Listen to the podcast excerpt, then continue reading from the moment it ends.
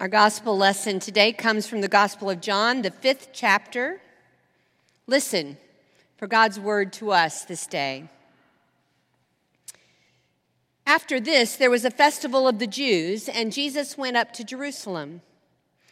Now, in Jerusalem, by the sheep gate, there's a pool called in Hebrew Beth-zatha, which has five porticos. And in these lay many invalids the blind, the lame, the paralyzed. One man was there who had been ill for 38 years. When Jesus saw him lying there and knew that he had been there a long time, he said to him, Do you want to be made well? The sick man answered, Sir, I have no one to put me in the pool when the water is stirred up. While I am making my way, someone else steps down ahead of me. And Jesus said to him, Stand up, take your mat and walk. At once the man was made well, and he took up his mat and began to walk. This is the word of the Lord. Thanks be to God. Amen.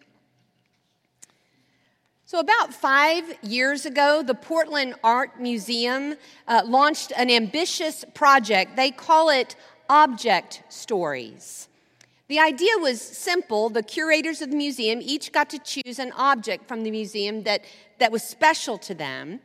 And then they made an installation with these objects, but they recorded the story told by each curator about that object. Then they went to the public. They went to the city of Portland and invited people to come into the museum with their own personal objects.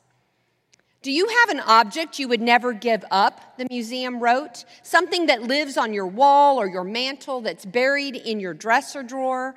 Something that evokes a time in your life, a place you miss, or something you hope for then you're invited into the museum with your object to tell your story, a story about something that matters to you. Objects have stories, the museum wrote. Tell us yours.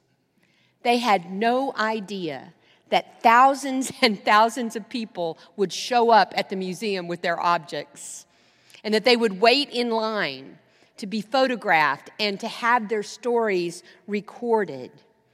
It was phenomenally successful. All kinds of objects came to the museum to be photographed and for stories to be recorded tennis shoes, old letters, heirloom jewelry, and ancient weapons. And the stories, the stories, they're powerful, powerful. Some are inspiring, some are bittersweet, and a few are poignant enough to take your breath away.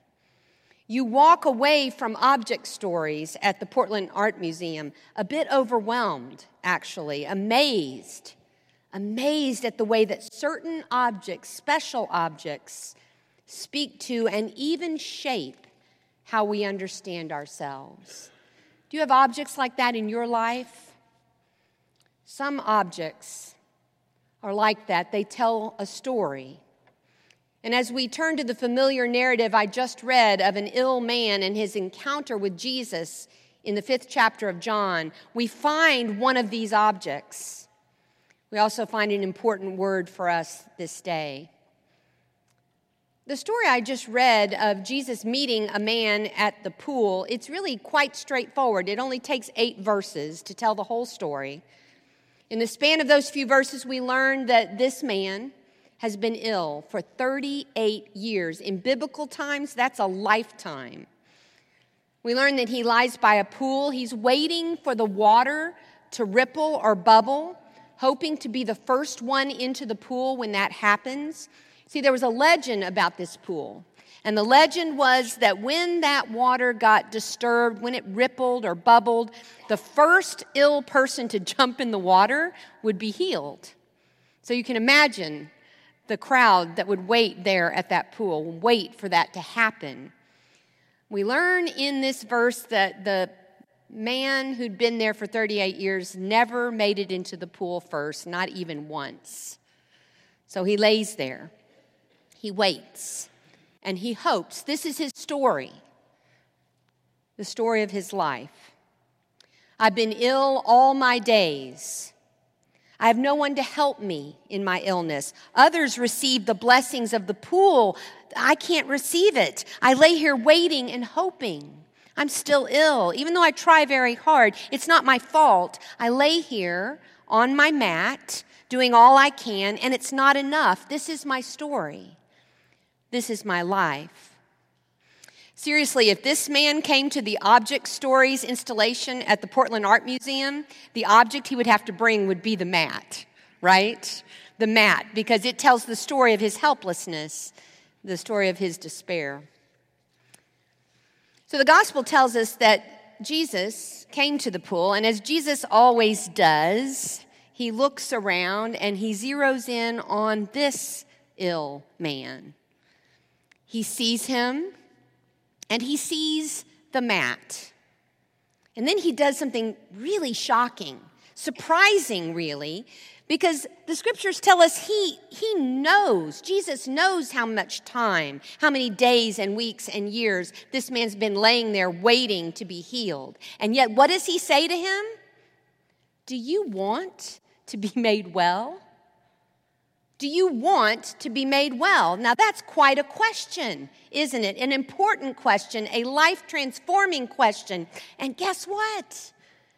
The sick man never answers the question. He never does. No, instead, he tells Jesus his story. I have no one to help me in my illness.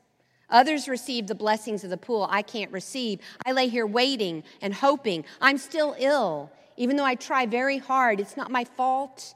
I lay here on this mat. I'm doing all I can. It's not enough. This is my story. This is my life. Now, friends, do you see the power of that man's story? It's powerful enough that he can't even see the life giving invitation for healing right in front of his face. Our stories are like that. They become larger somehow, larger than we can imagine. They can define us, they can limit us, they can make us sick, they can keep us sick. And most importantly, they can keep us from recognizing and responding to the healing, grace, and mercy of God, even when it's right in front of our face. I learned this lesson in a profound and life changing way a little over five years ago. It was not a, a, particularly easy time in the life of my family. It was not an easy, lighthearted time for me personally, and it was a dark time in my ministry. And on top of that, I was serving a church that I dearly loved that was also going through its most dark and difficult season at that particular moment. Great combination, right? Great combo. It was the dead of winter, and we were having ice storms in Dallas. And I received an invitation to go to a pastor's retreat in sunny Santa Barbara, California. So I didn't even think twice. I wasn't even sure what the retreat was about until I got there. And when I got there, I found out that it was a retreat for pastors who had fatigue and burnout. How's that?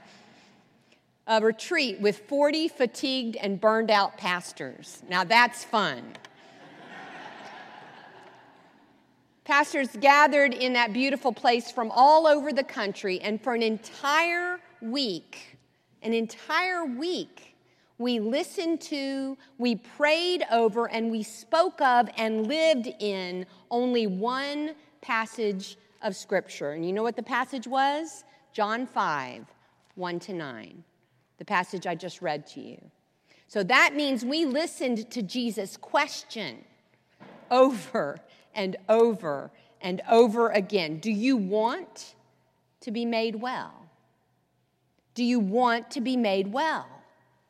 And I watched those other pastors, you know, the ones who were, who were kind of burned out, the ones who were kind of ill, the ones who came from sick churches and, and who were kind of stuck, the ones who were laying on their mat. I watched them tell their stories for six days. compelling stories, sad stories, tragic stories, powerful stories. And then I, I kept hearing with them Jesus' questions Do you want to be made well? Silly question, I thought. Of course, I want to be made well. Of course, I want my church to be made well. Of course, we all want to be made well. But to my horror, the stories just kept coming. And in the end, they didn't just come from those other pastors, those sick ones, they came from my soul as well. Eventually, I came to understand that the stories we tell, the stories we believe about our lives, about our family, about our ministry, about our church, these stories, though they are important and they are powerful, guess what, my friends? They cannot make us well. They cannot. In fact, we get stuck in these stories, as stuck as that invalid laying on his mat in John's gospel. I've been ill all my days. I have no one to help me. It's not my fault. I lie here on my mat doing all I can. This is my story. This is my life. I truly believe that Jesus looked at that invalid in that moment with such great love, such great understanding, and real disappointment. Because Jesus saw someone so wrapped up in, so defined by his story, that wholeness and healing remained just out of his reach, even though it was in front of his face. And Jesus saw something else. He saw the mat, that object that provided a constant reminder of the sick one's helplessness, that object that symbolized his life, that told his story. And so Jesus looked at him intently and said, Do you want to be made well? Do you? Do you really? Are you ready? Then you're going to have to stand up. You're going to have to pick up that mat, that story you've been telling, and you're going to have to walk. Do you want to be made well? Jesus said. Then stop the story. Stop telling it Stop laying on it, stop dwelling in it, stop pick it up. It's part of you. You can't deny it, you can't leave it behind. So go ahead and pick it up, honor it, carry it, come to understand it, but then walk. Walk with me. I can make you well, and I can make the burden of that story light. Friends, each of us has a story. I don't know yours. Maybe it's the story of a victim. Maybe it's the story of someone not smart enough or attractive enough or acceptable enough. Maybe yours is a story of powerlessness or defeat, of irresponsibility or sin. Or maybe, maybe your story is one of pride and perfection, success and responsibility. That sounds a little more like Westlake Hills, doesn't it? Maybe your story has you so high on a pedestal that you wake up in the middle of the night anxious that you're going to fall down. Whatever your story, hear Jesus' call. As important and unique as your story may be, there is another story, a story more powerful and more compelling that you're invited to join. There's another story of love and mercy so intense and amazing that it makes the burden of your individual story lighter and it makes us well. It redeems us. Jesus invited that invalid to bring his life and story into the larger healing presence of God's story of salvation. And Jesus invites me and invites you to do the same. Do you want to be made well? Says Jesus, then the story you live by, the story that defines you, should be the story of my love, my forgiveness, my hope, my sacrifice, and my victory. Your story doesn't have that kind of power, and it doesn't have the last word. God's story does, always does, and God's story heals. This might be an important word for some of us here this morning. Our culture celebrates family today. And that means each of us come with stories tender stories, personal stories, stories of great joy or great loss, or both. Stories of profound disappointment or speechless gratitude, or both. But whatever story you bring to this Mother's Day, hear what Jesus is saying. Our families, past, present, and future, are invited into God's larger story of love and grace, forgiveness and mercy, a story that does diminish pain and enlarges beauty of any mother like relationship. Do you want to be made well?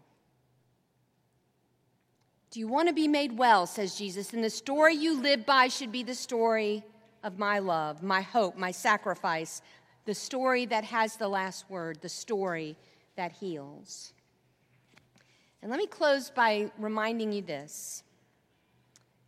The same is true for churches, my friends. Every church has a story. Every church has, has low points and divisions and quarrels. Every church has a story of a missed opportunity, moments of faithlessness, events to regret. And to every church, yes, even to Westlake Hills Presbyterian Church, Jesus asks the question Do you, church, do you as a church, do you want to be made well? Are you ready to pick up your mat, own your story, carry your story, but at the same time walk? walk into God's unfinished story of service and mission and purpose for this great congregation? That's the question. I'm beginning my fifth month as your associate pastor. And let me tell you, I've heard lots of stories about Westlake Hills Presbyterian Church. I've heard stories of the old days, stories of glory and honor, stories of strife and difficulty, and I've been in ministry a long time, so I know that that's fine and that's normal.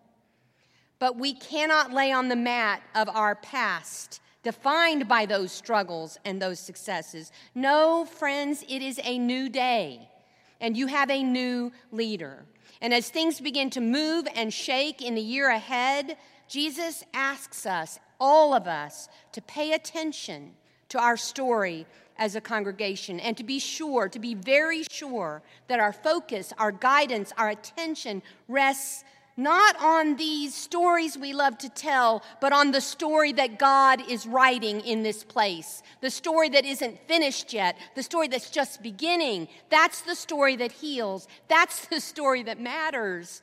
And that's the story that will call us forward as a church to be God's people. Do you want to be made well? Do you? Then pick up your mat, stand up, and walk. Friends, I've found it life giving to be clear about my story. And I have found it life giving to be clear about the story of whatever church I'm serving. And I have found it healing, healing to pick up those stories, to carry them lightly, and to walk with trust into the larger story of God's forgiveness and mercy and love. That is the only story that matters. And for our church, that should be our story.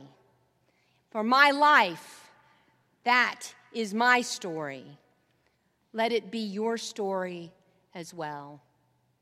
Hallelujah. Amen.